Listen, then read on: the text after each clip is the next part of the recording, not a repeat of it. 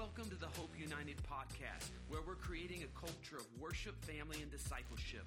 We hope this message challenges, inspires, and gives you hope today. If you like this podcast, remember to share and subscribe.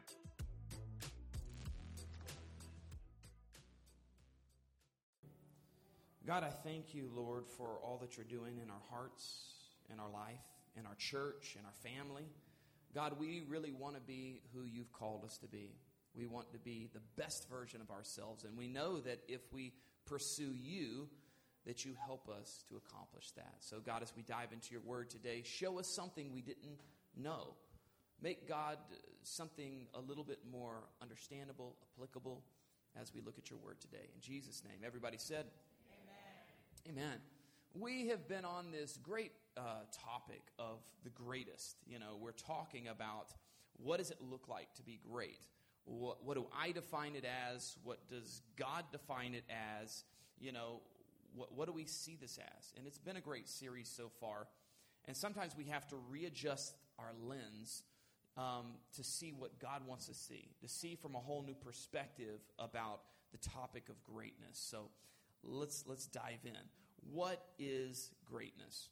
I really define greatness as servanthood, being able to be outside of yourself um, I know that a lot of times we attribute it to skill and somebody being really great in an area. But I think when we look at things through the kingdom lens, it ends up looking like servanthood. When you look at scripture where it says, the greatest of you will be a servant, it's funny that the disciples were arguing about who is the greatest among us. Are you great? Am, am I great? And when Jesus asked them, they wouldn't answer him because yeah. they knew they were in the wrong. And he was able to say, Look, the greatest among you will be a servant. So looking through that lens, servanthood, I think, is, is the greatest way, and living in our purpose, which is about serving others. I think sometimes we approach greatness the wrong way, right? So you got James and John. James and John's mother approaches Jesus mm-hmm. uh, in Scripture, and she said, Hey, can my sons sit on your right and left hand? Can they have esteemed positions, you know, like some of the greatest positions, or maybe the greatest positions in the kingdom of heaven? And Jesus began to kind of readjust this framework of thought, and he started telling them about sacrifice, and he started talking to them about humility and talking about um, following in the steps of Jesus and being a servant. You know, when we look at the the dictionary version, you know, what uh, you look up online, and it says, well, greatness is the quality or state of being great in size, yeah. Or in skill, or in achievement, or in power. Mm-hmm. But uh, the kingdom of heaven, um, God defines it differently. Yeah. And so it's important for us to really get our head wrapped around that. Mm-hmm. What does greatness mean to you on a personal level? For me, it really stems back to humility.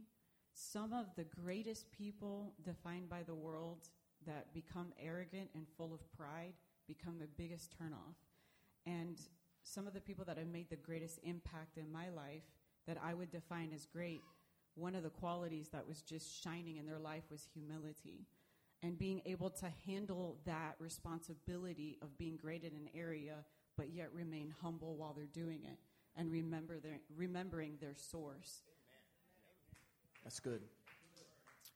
I think, you know, when we're talking about true greatness, I would see it as somebody that's important from God's eyes, somebody yes. that um, has value from the kingdom of God sense. Yeah. You know, someone, if there's a ladder, you know, whatever that ladder looks like of climbing, you know, the, the greatness ladder in the kingdom of God, that person is climbing it or has climbed it, you know.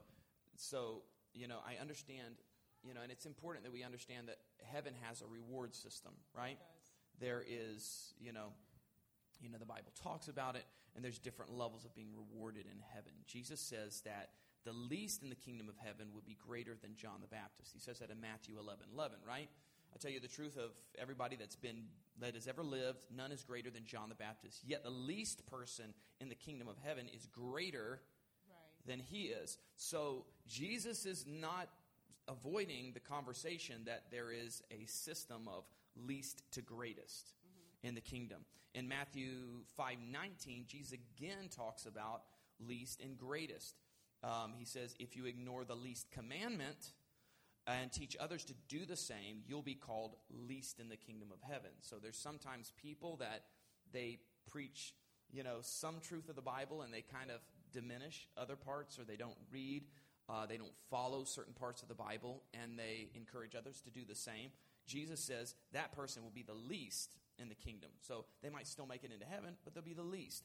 While it says, but anyone who obeys God's law and teaches them to, uh, th- and teaches others to as well, will be called great in the kingdom of heaven. So it reinforces this concept of a least to great right. to greatest. And so when I think about the word greatness, when I think about what true greatness is, I think it is understanding the value system of heaven and applying it in your life. Greatness is understanding the value system of heaven and applying it in your life. Um, so, if I see someone that is growing in their understanding of what God sees as important, as what's important in heaven, and they're starting to apply those things, that's somebody that understands greatness. That's someone that is growing in greatness. Yeah. Um, let's talk about biggest takeaways. We've talked about some good stuff in this series, but what has been one of your favorite takeaways?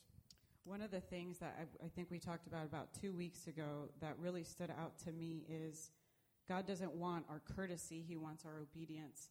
And I think, man, that's something we all fall so quickly into is compensating for something that we have and saying, oh, well, you know, God understands where I'm at. And, you know, it's so important for us to just obey. You know, we come up with a thousand excuses and a thousand reasons why we can't do something. And it's like He really does have the best plan for us. If we would just obey and do those things, we would become greater in His image, right? We would become more like Him. And so that was a big takeaway for me. Also, um, the the aspect of just the more I reduce my ego, the more I expand the promises of God in me. It's so easy to begin to for to, we have a battle with self all the time, and it's so easy for that to lead. And if we don't check ourselves, we can easily start going back into what we think earthly wisdom, what we think we should be doing. But being able to lay that down in humility and say, God, I want what you have, your best plan, your greatness in me.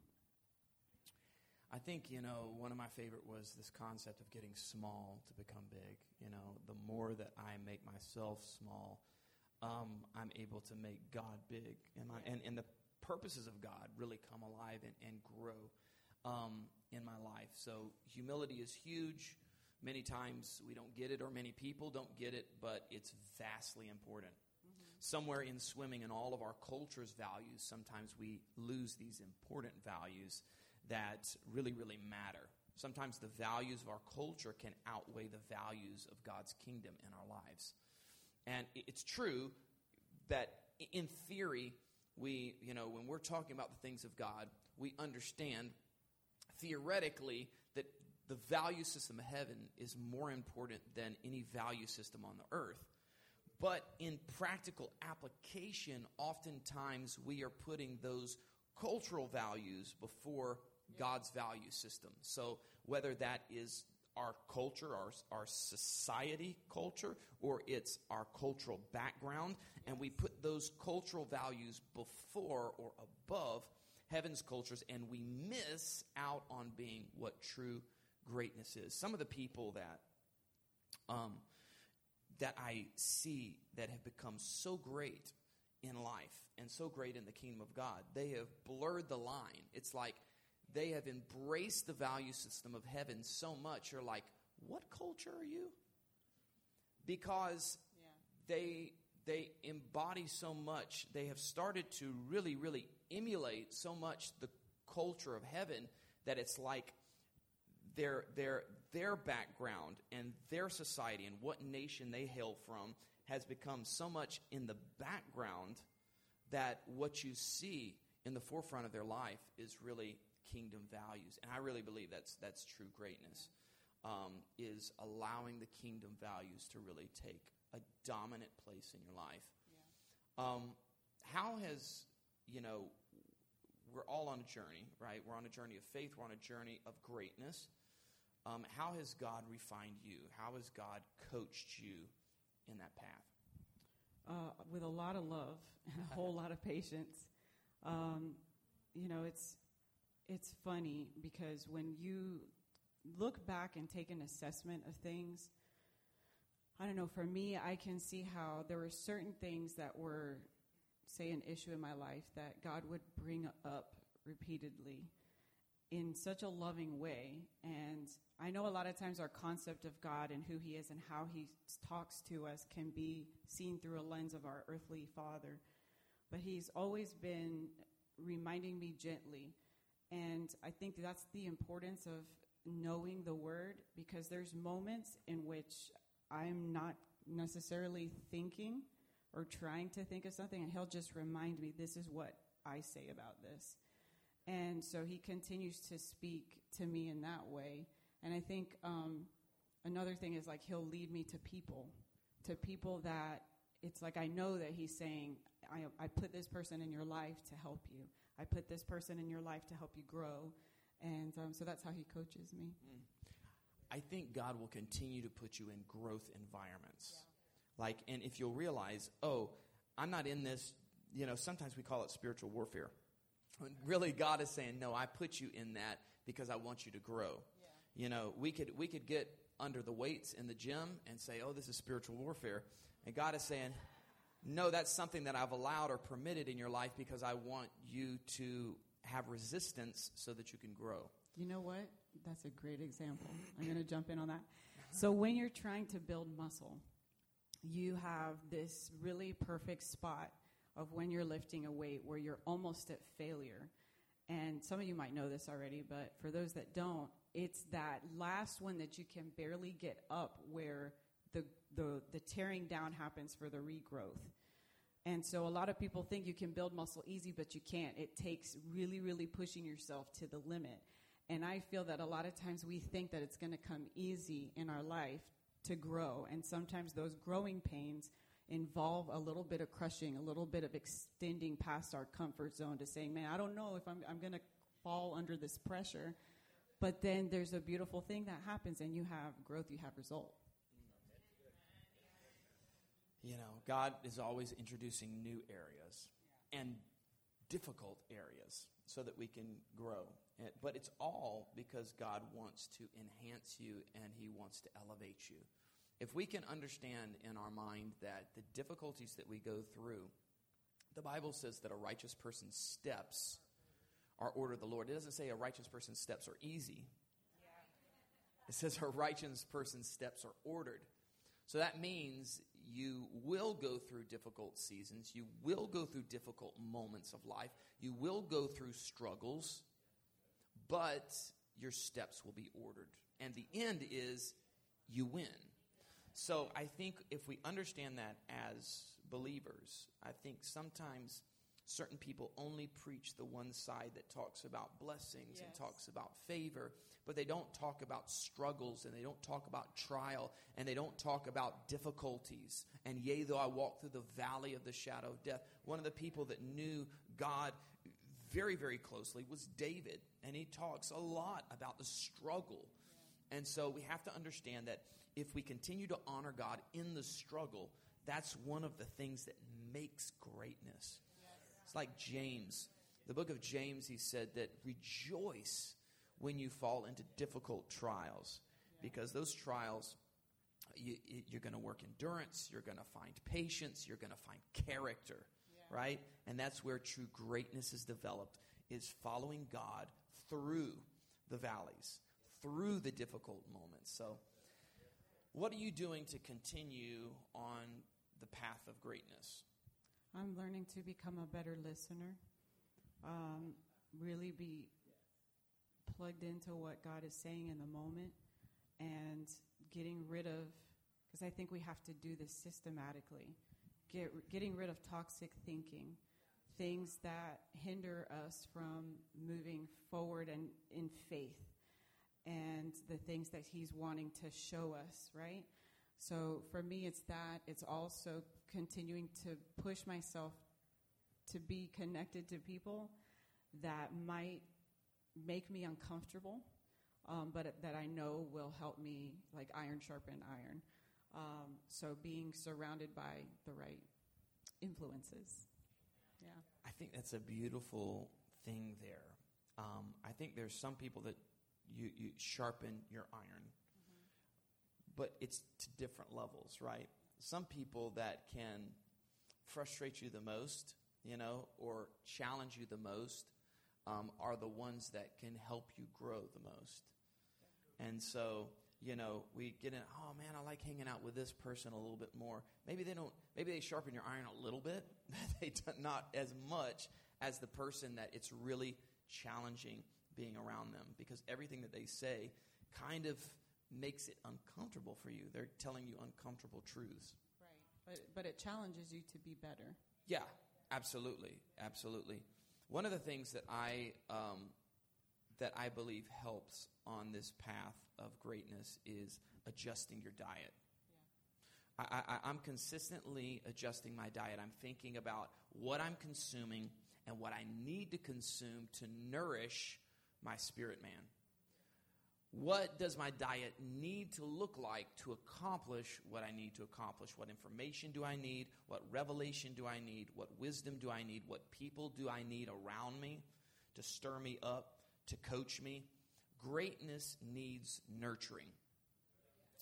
Greatness needs, anytime you see somebody great, they have been nurtured by someone, something, by themselves. Greatness needs nurturing. So, so you want to be great, you have to nurture that greatness. Um, one of the things that I'm always doing is auditing my diet. What books am I reading? What coaches do I have? What does my prayer regimen need to look like in this season of my life? Am I spiritually fit? Am I growing in all the areas that I need to grow, right? As a, as a dad, as a, uh, a Christian, as a um, whatever my purpose areas are, right? So for me, that would be music, right? As a minister, or as a pastor, what are your areas that you need to be growing in? And are you growing there? And if you're not, what do you need to tweak so that you can grow? Because greatness is not accidental, greatness is intentional. Yes. Greatness is hard work.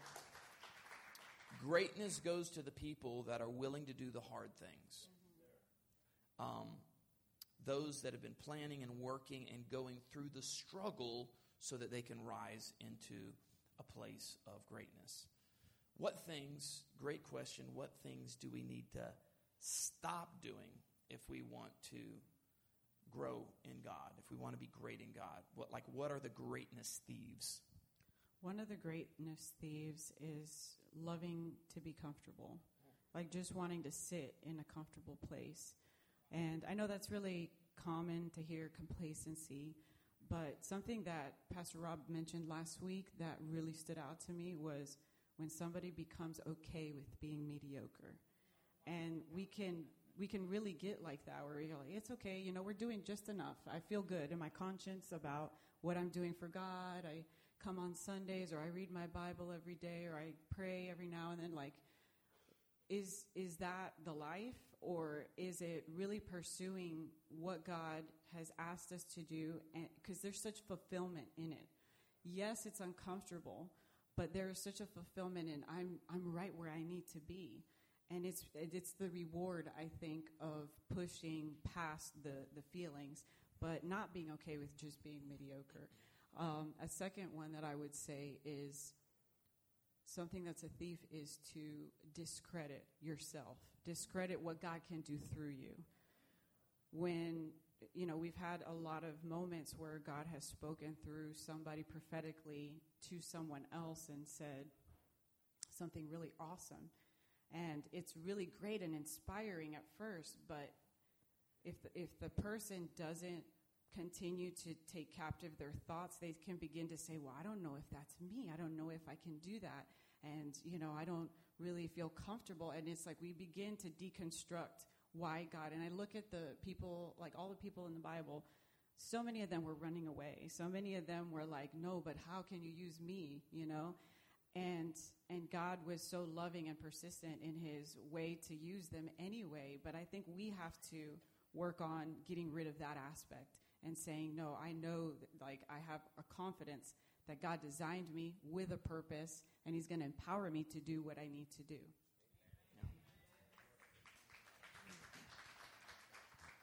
I think one of the sad things that we see at work in any community is when we disqualify people, right?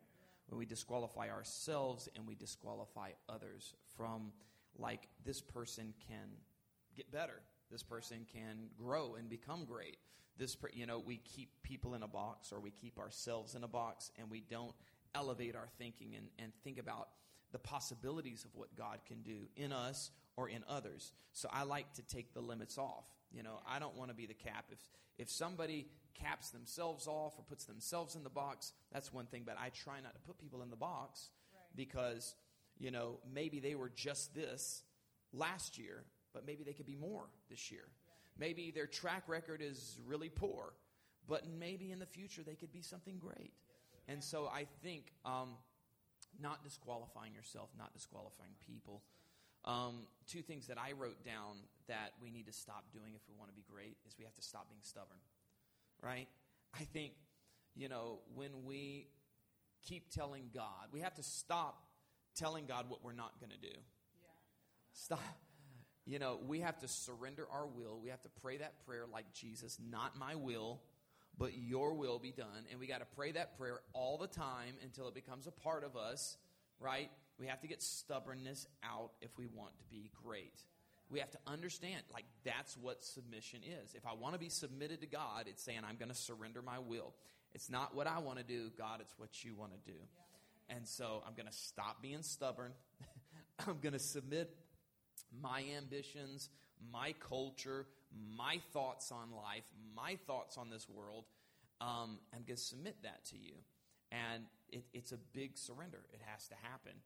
And many times when we get stuck, it's because we're stubborn in a particular area. And stubbornness, it's, it'll halt your growth. Mm-hmm. Stubbornness, for many, impedes their path to greatness. Um, you, you, know, you say, man, wasn't that person, um, why wasn't that person great? Why, like, what was the hang up there? What, why did they never make it? Why didn't they never, you know, go all the way? Well, oftentimes it's because somebody was stubborn. They wouldn't change, they wouldn't tweak what they were doing, they wouldn't listen to sound advice from around them, or God was speaking to them through somebody with some good counsel, and they just were stubborn. Stubbornness is a tool that the enemy uses uh, uh against our greatness. Um, number two, I think, is laziness. Laziness is definitely something that will keep you from becoming great. You know, there's all these possibilities and opportunities and doors that God opens for us, but sometimes we don't walk through all of them. Right. Sometimes we can get lazy, we can get complacent, like you were talking about earlier. Instead of learning something new and growing, some people are too focused on relaxing and being entertained. Man, we have an entertainment culture. Want to know what the next movie is that's coming out, what the next video game is that's coming out. How can I waste my time on social media? Right? And, and, and there's a time to turn off Netflix, stop binging that thing, and learn something new. Grow. Grow. Turn the Xbox off. You know, you know, put some time in in your prayer life. You know, grow some new skills. Greatness is hard work. Um, it, it's just like the workout that you don't want to get up in the morning and do.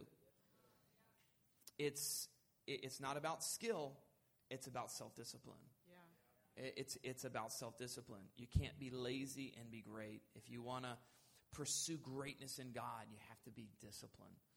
Mm. Um, you have to be willing, I love the word that you say, to get uncomfortable and do the hard things. You know, people that are always looking for the easy route, the easy way, oftentimes are going to miss the, the true greatness in life. When we think about Jesus and what he did in his life and his ministry on earth, what did he do? What came to mind? Sacrifice, hanging on the cross, getting beaten, saying difficult truths to people that didn't want to hear it. He did not do easy things. He flipped tables over. Mm-hmm. He broke norms, right? He went against certain traditions. If you want to be great in God's eyes, you have to be willing to do the hard things. Yeah. Being a Christian sometimes is about doing hard things. There is one more that came to mind, and that is pride and religiousness. I think I, I, look back and I remember how the word talks about Jesus talking to the religious leaders and how they would get so wrapped up in the religious part of things and the rules and that they would get lost. It's the whole you're so heavenly minded, you're no earthly good type of thing. And I think sometimes we just sit and, and we're saying, oh, well, I, I heard from God this, and I'm going to sit in this and, and wait. And then you're like holding yourself back because you are covering it with a religious facade instead of being able to say, you know, God, I'm, I'm going to step out in faith and see what you have for me. I just think that was like, I don't know, the Lord dropped that in my spirit about religiousness and also pride when you see sometimes people that could be, that they are great or they've become great in the world's eyes, but that pride is such a stinker. Like it, it just detracts from the greatness. You see people argue over sports people, right? That are good. Uh, sports people. I sound so unsportslike. Um, athletes. These athletes in their Do you field. even watch ESPN? You're just totally faking it. No, I don't. I'll be honest. But no, I mean, I know some of the key players and how people argue this one's the greatest, this one's the greatest, you know. But it's so funny because you hear people that can't stand the one who's really skilled, but also like super immature or whatever. So, I mean, these things do hold us. you said it, not me. But I mean, like, even in our own lives, when we begin to get good at something or God begins to elevate us, remember that God is your source. Remember, it is God who elevates. Whenever we allow ourselves to get puffed up or think that we're something, it's, it's, it's a dangerous place to be. So, humility is the way to go. I think there's this sweet spot, right? When we talk about pride and humility.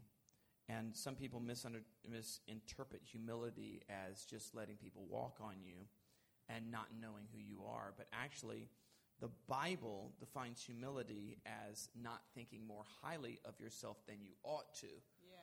Which means you have an appropriate appraisal of who you are. Yes. You know, the Bible says that we are the children of God. We are the heirs of the promises, right? We are um, that that we are that Jesus the first fruit among many brothers. And so, if we're following in the lineage of Jesus, we can't have small thinking. Yeah. Um, no, we don't want to be prideful, but also we want to understand that one of the strategies that the enemy has against us is to make us think too small of ourselves. Yes. And you'll never be great if you don't believe that you can be great. The thing that we have to really dial in and understand is that we were created in the image and the likeness of God. So we are image bearers. That's one of the reasons why the devil is so upset at us at all times, is because we are what he wants to be.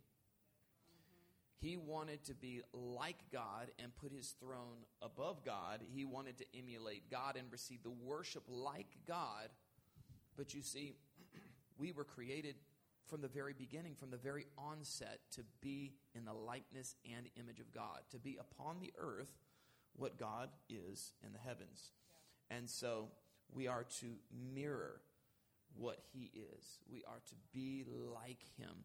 And so we can't think small or we won't accomplish the great purpose that He's put upon us. We can't think small or we won't do the things that He's designed us to do. How can you move mountains if you think too small of yourself?